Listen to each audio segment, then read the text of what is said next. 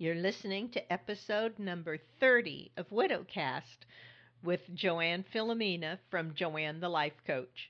These are real stories and real experiences of widowhood, both my own story and many other widows I've known and worked with as a life coach.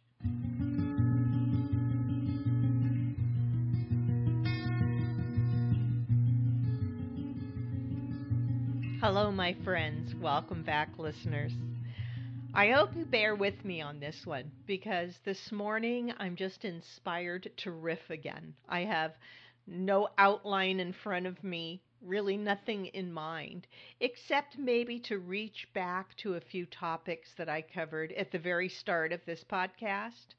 Things that I think are so important to hear, especially when you first become widowed. But first, I want to share a few of the reviews I've gotten recently. You know how much I love that when somebody goes and puts in a review on iTunes. If you look it up in iTunes again, you'll see where it says ratings and reviews, and you can see all the reviews on the show. And you can also click to write a review, and you fill in the number of stars. I love five stars. and leave a few comments, words of wisdom, whatever comes to mind. Share a little of your story. Or just put a few words to let others out there know what it is you like about the podcast. Um, I've had reviews added recently, one by Brenda Lomelli, who says Joanne is an excellent coach, podcast host. I can't wait to listen to more. Brenda, I can't wait to listen to more of you. And for all my listeners, I am hoping that Brenda and I can carve out some time together in the direct future so that I can interview Brenda here for all of you. I met Brenda in person when I was out in California. She's also a life coach that she coaches fierce beauty and I love her. I think hearing Brenda's message is something that is very important to all of us especially for widows who have just had not only their certainty shaken, which I spoke about on their la- on my last episode, but had their confidence shaken and really have gone down that rabbit hole. I think hearing Brenda's words on creating fierce beauty and appreciating your own fierce beauty, it's something that would help all of us. So I hope to bring that to you in the future. I also have a review left by Joan Mickelden saying, Great idea. Some routines don't work. You're right. Um, oh, she left the review on the episode that talks about basic needs and priorities. And she says, I'm not a widow, but I sure wish men I've met on dating sites who are widowed would listen to this too. I'm sure widowers go through the same things. They just don't reach out for support like women do. They think time will just pass, but they need to process it out so they can be a whole person in their next relationship. This is so true, Joan. And I confess, I really do direct this podcast more towards women than men widowers, simply because I started this podcast just to share my own experience of becoming a widow. It's hard for me to relate it to the male point of view because I am a woman. Though I have talked to widowers, I'm in some groups with widowers it's shocking to me how deeply this goes with men.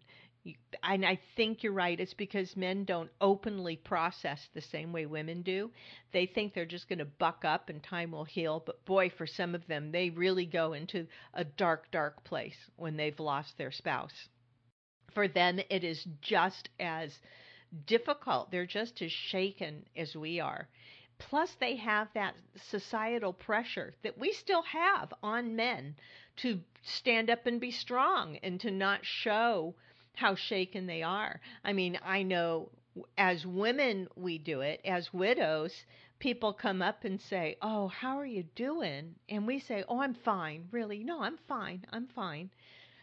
you know, we have that that instinct to respond that way when on the inside we know we're not fine we know that there's been a hole punched right through our guts when you suddenly become a widow.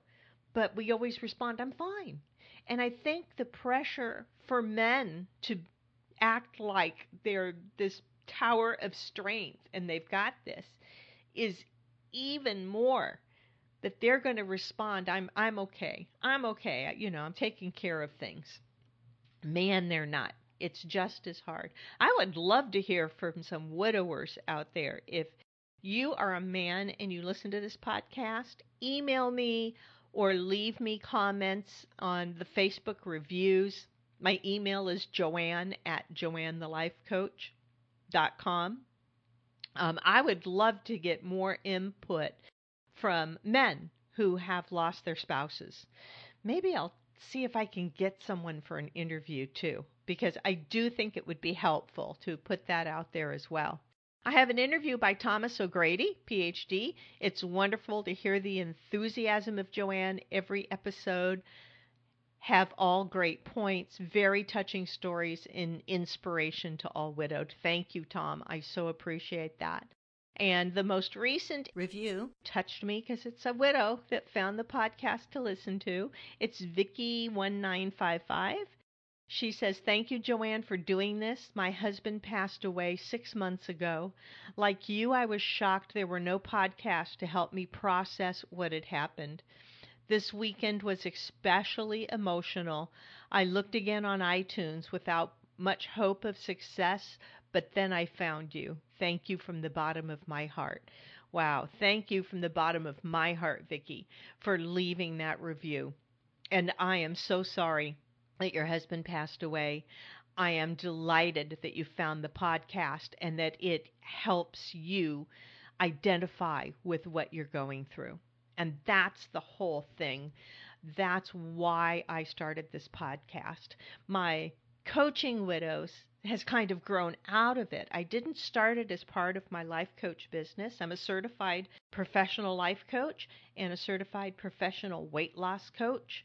And the focus of my coaching business has always been for the weight loss part of the business. I love coaching weight loss, it's something near and dear to my heart. But I wanted to put Widowcast out there just straight from my heart because when Jim died, I went and looked on iTunes for a podcast because I love listening to podcasts. And I wanted to see if there was something that talked about becoming a widow. What happens to you when your spouse suddenly dies? I was just struggling. I was in such a fog, and I really needed to hear from someone else. And there was nothing on iTunes at that time. It was December 2014. It stayed in my mind for a long time that there was absolutely nothing out there for widows to listen to finally, at the beginning of this year, in January, yeah, when I passed the first year of being a widow, I decided that I needed to do a podcast. And I didn't know how to do a podcast. I'll be honest with you, it's not like I just said, Oh, I'm going to do a podcast. And I had all the technical skills to create this. I didn't. I had to learn the technical skills. I had to buy a microphone from Amazon. The first microphone I bought was horrible. I ended up getting a different microphone and sending that one back. So I was getting the equipment, this little mechanical arm I have my microphone on, learning how to use the software that records my voice and trying to learn how to edit that. If you go back to my first few episodes here on Widowcast, I think you'll find definitely a difference in the sound quality. It's getting better and better as I go along, as I learn more about editing the soundtracks, making them sound a little bit better, nicer to listen to. So it was quite a learning curve, and it took me um, a good month before I could turn on the microphone and even do the first podcast, even with the questionable audio quality that was there for it but it's what I wanted to do, and I wanted to do it from the heart. And I started out just sharing my own experiences and telling my story. And I think that's probably the most important part of this. I bring my coaching skills into play a lot. On these episodes, especially these later episodes, because I have started coaching widows that who have reached out to me through the podcast. And I found that coaching them was extremely successful for them and extremely rewarding for me. Besides being a weight loss coach, I have become a widow coach, and I've incorporated some of the techniques and tools that I use as a coach to work with widows. But I think the most important part of it is just sharing my own story because especially a new widow just needs to hear that somebody else is going through some of the same stuff they are in the beginning you think you're a little crazy and you really question some of your own thoughts and emotions and feelings because they don't fit into the mold. We see the movie screen widows or the TV show widows, and all of a sudden we're thinking things that we think are awful for a widow to think. Or we develop that gallows humor. Every one of us has it. I'm telling you, at some point, you develop gallows humor that only other widows can identify with. People outside of our circle of widows might be shocked to hear some of the things that we can come out with. Very funny, trust me. But you have to have dealt with death and worked your way through it to be able to laugh at it sometimes. All part of the mangle of emotions we go through as widows when Jim first died, I can remember questioning things, questioning things about myself. When I didn't cry initially, I thought, wow, I'm really broken. Or did I really love him? Was it all just this vivid dream of being so in love with this man for over 20 years? I didn't realize that I didn't initially cry because I was in a state of shock. And it took me about 48 hours to start to pull out of that deep, deep state of shock before I cried. It was just a really weird experience. I was calling others to let them know Jim had died, and they were sobbing on the phone, and I I was not crying. And I thought, am I so cold? Am I so cold that I can sit here and make these phone calls and these people are all breaking down and I'm not? But that's how it was for me. Well, plus it was that very first night that I was making the phone calls. Jim passed away. Gosh, it was like only within an hour's time. We had been in the kitchen talking while he made cappuccino. I heard him fall upstairs, hit the ground. I went upstairs, dialed 911, tried CPR. EMS came. They couldn't revive him. They took him to the hospital. I went to the hospital. The whole thing happened like this little tiny time capsule. And by the time I was back home again, after having said goodbye to him in the hospital, after they told me he, he was gone, when I came home and looked at the clock, it had not even been an hour. Not an hour. Then I thought, I need to let people know, like immediately. Especially, he had his sons down on Long Island. I needed to call each of them and let them know what had happened right away. They were the first ones that needed to know this. So it was not time wise very long after he had died that I was on the phone making these phone calls and trying to break it to people that Jim had passed away. No wonder I couldn't feel yet.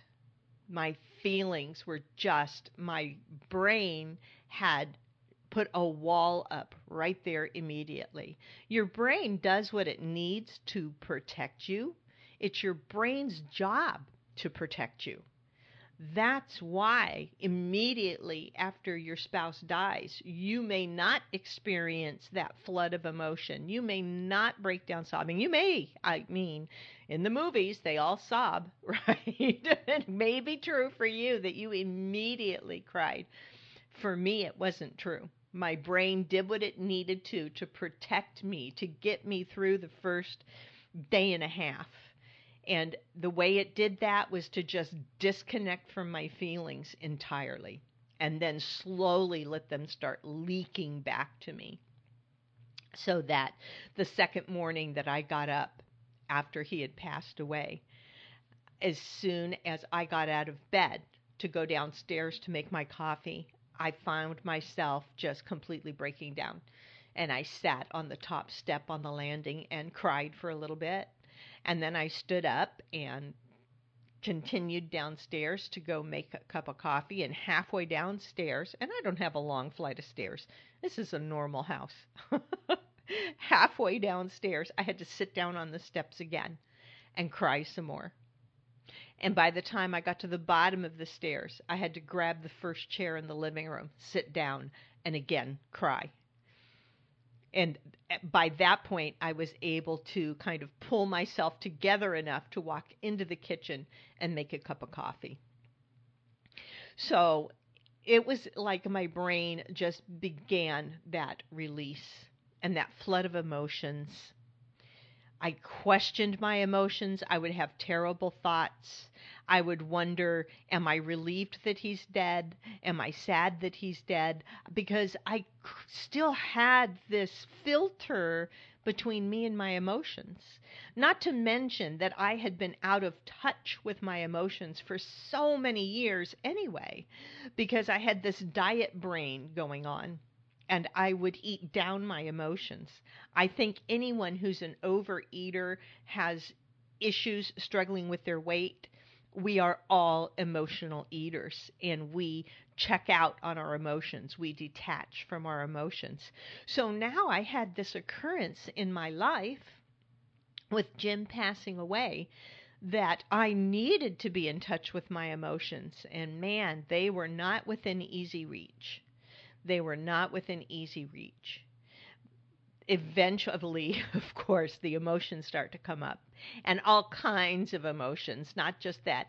What we think of is grief. Grief is really clean and beautiful. Grief comes from a place of unconditional, absolute love for that person. But along with grief comes this whole pile of other emotions that we kind of lump into thinking it's part of our grief, and they're not. We need to sort those out and move through them. We feel guilt about a lot of things. Guilt comes no matter what the situation is, no matter whether it was a sudden death or a long drawn out illness whether you adored your husband, hated your husband, doesn't matter. When your spouse dies, guilt comes into play eventually on some level about something. I've had widows tell me that they have felt incredible guilt the first time that they felt a little bit of joy over something after their spouse passed away. Like they thought they should not be experiencing that kind of joy or happiness. And they felt guilty about it. Of course, there, there's the more obvious guilt. Um, a lot of widows, when their husbands have passed away after a long, drawn out illness, immediately start to second guess everything they did for them before they died. They second guess all the medical decisions that had been made. They may feel responsible for all those medical decisions, and maybe they were what's hard to grasp is the reason you feel guilty and the reason you second guess it. That is also coming from a place of deep love for that person. If you didn't love that person, you wouldn't be second guessing everything you did for them. It's because in your heart you want to know for sure everything you did, every medical decision you made was the right one and that you didn't prolong their suffering in any way or you didn't let the doctors end their suffering too soon. What we have to understand is we make the best decision we can from our heart at that time. And then you just have to trust it. You have to trust that the decision you made at that time was the best decision you could have made at that time. With what you knew at that time, what you were experiencing at that moment, you couldn't be some seer looking into the future to know to do anything differently. So know that every decision you made was made out of love for that person and was the right thing. Even if it wasn't made out of love, maybe you were frustrated and made a snap judgment. You still made the judgment you had to make at that moment based on the information you knew in that moment. So, feeling any kind of guilt associated with what happened in the preceding days, weeks, months, maybe even, is misplaced emotion. That guilt is not going to do anything for you. You have to let go of that guilt and understand the guilt is love. And let yourself know. I mean, you can feel the guilt, but acknowledge in your head I'm feeling this because I so love them. I want them to be in the better place now. So, guilt associated with joy, guilt associated with any way that you're moving on with your life. We do not have to wrap ourselves up in constant drama as a widow. We might think that would be appropriate, but does it move us forward? Our spouses would want us to move forward, right? So just know, if you are a new widow, that immediate flood of emotions, there is nothing wrong with you. And however you feel is the right way for you to feel. And there are no stages of grief. I go crazy with that because your emotions will be all over the place. And there's no set order of what you're going to feel, what you're going to move through whether you're going to be angry or not. It's different for every single one of us. If you find another widow to talk to, you're going to find out that it's a little different for her. A lot of the things are the same. And the biggest thing that's the same is our complete understanding of what the other one is going through. Because I don't think anybody can really have a good grasp of the experience of having your spouse pass away unless they've gone through it. That's why I question I question therapists who have not experienced losing their spouse, treating widows who have, doing grief counseling without having experienced that level of grief. I've lost my mother, I've lost my father, I've lost a good friend, I've gone through all of those deaths None of them were the same experience as losing my spouse. Difficult, yes. Sad, yes. Not the same. That's just like if I felt equipped to help a mother whose child has just died. Oh, I could identify with a lot of the pain and be supportive, but I don't know that I would fully understand the pain that goes with that kind of loss. Fortunately, I haven't experienced that myself. I can only imagine how painful that is. What I do know as a widow is just what I've told you. Whatever you feel is okay. And you get a pass on all of it that's my most important message that I got after the first few days of being widowed was hey, you get a widow's past in your first year as a widow. And I've extended it. I want that widow past here in my second year, too. Maybe when I get to my third year, I may still claim that I have a pass, which means you get to do whatever it is you need to do and nobody gets to question it.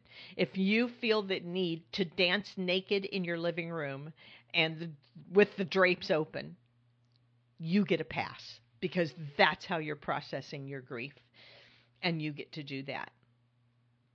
The second year of widowhood is difficult. I've been told over and over the second year is harder than the first not what I wanted to hear when I was in my first year as a widow. I don't know that it's harder. I think it's hard in a different way than the first year was hard. I also think that the second year is when your heart begins to understand that they are not coming back.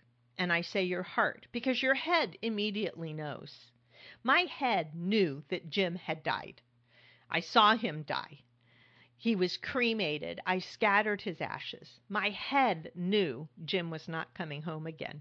My heart did not know that. my heart would leap every time I saw his car outside the window, parked in the driveway, because it would think, oh, Jim's home. Something deep inside of me still expected that he would walk through the door.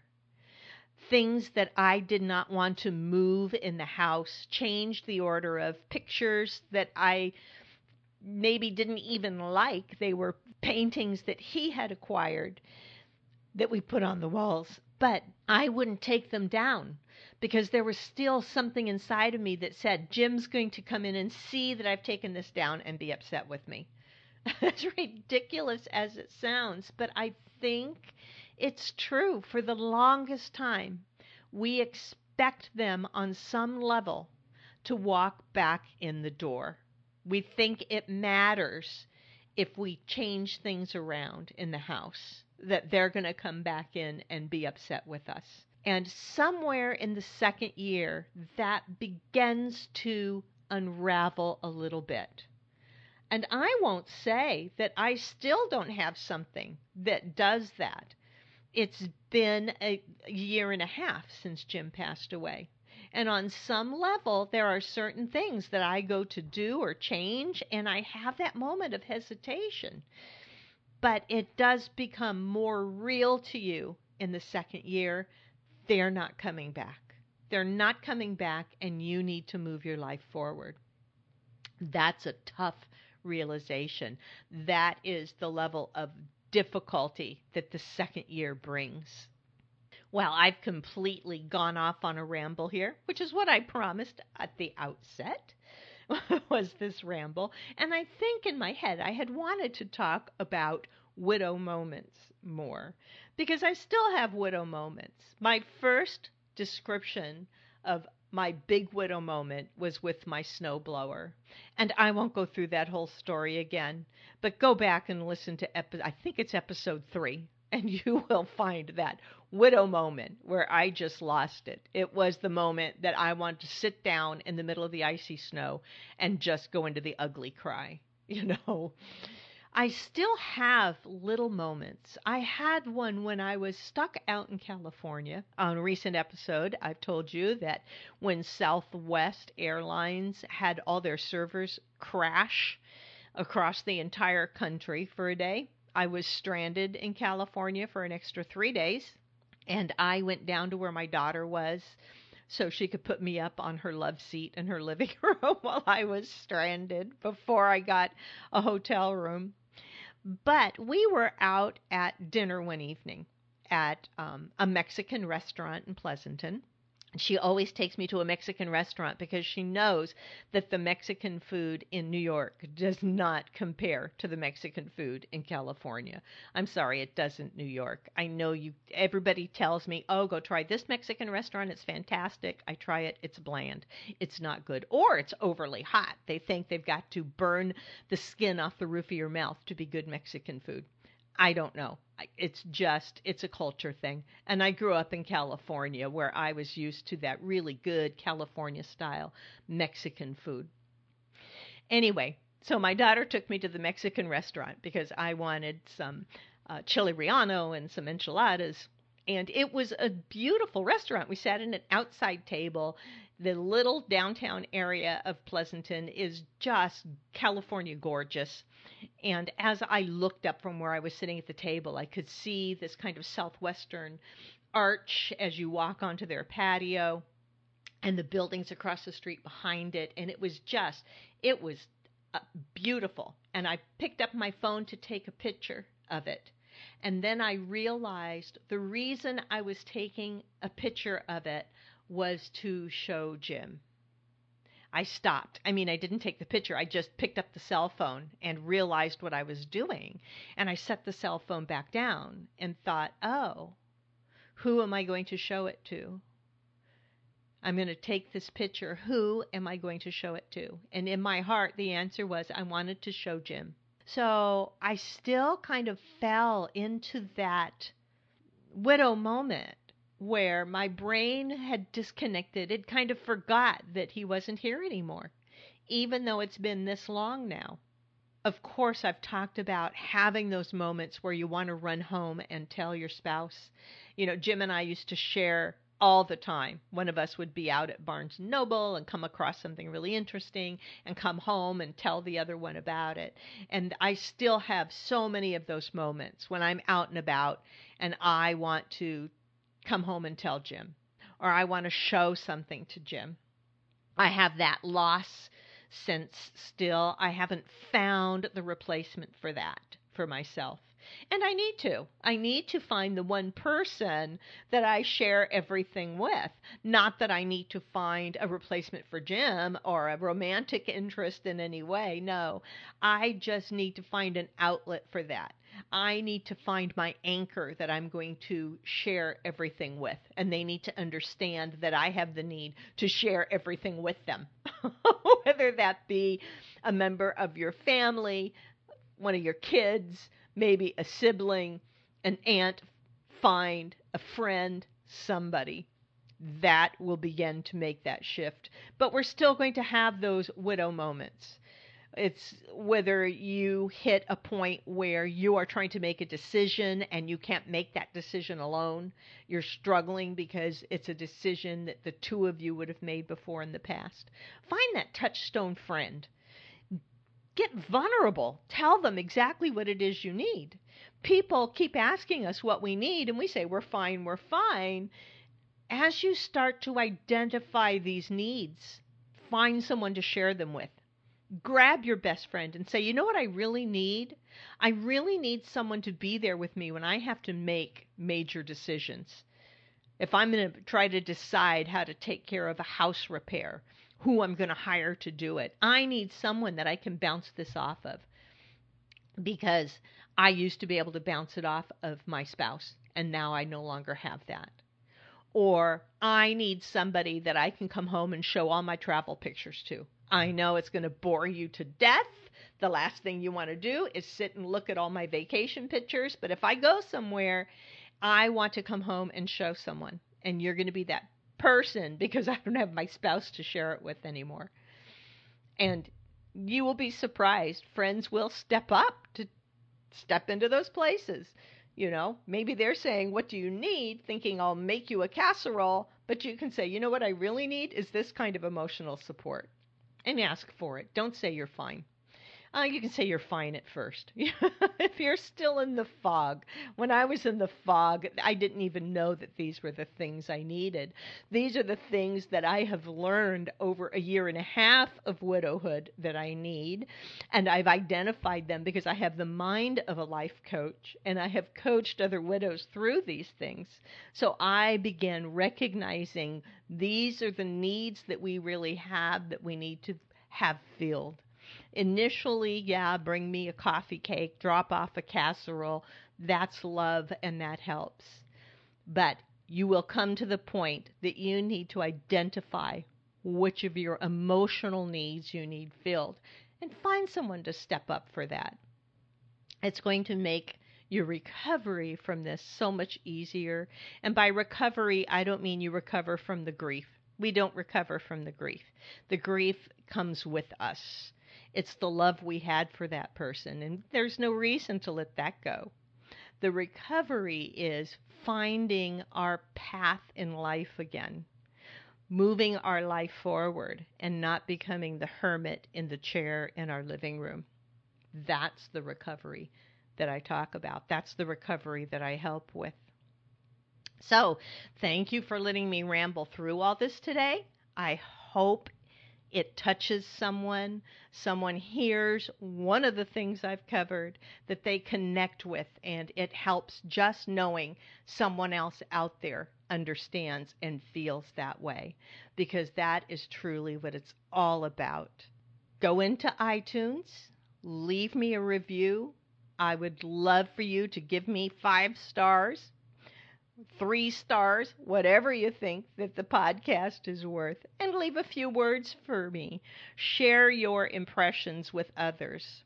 That's what's going to help support this podcast.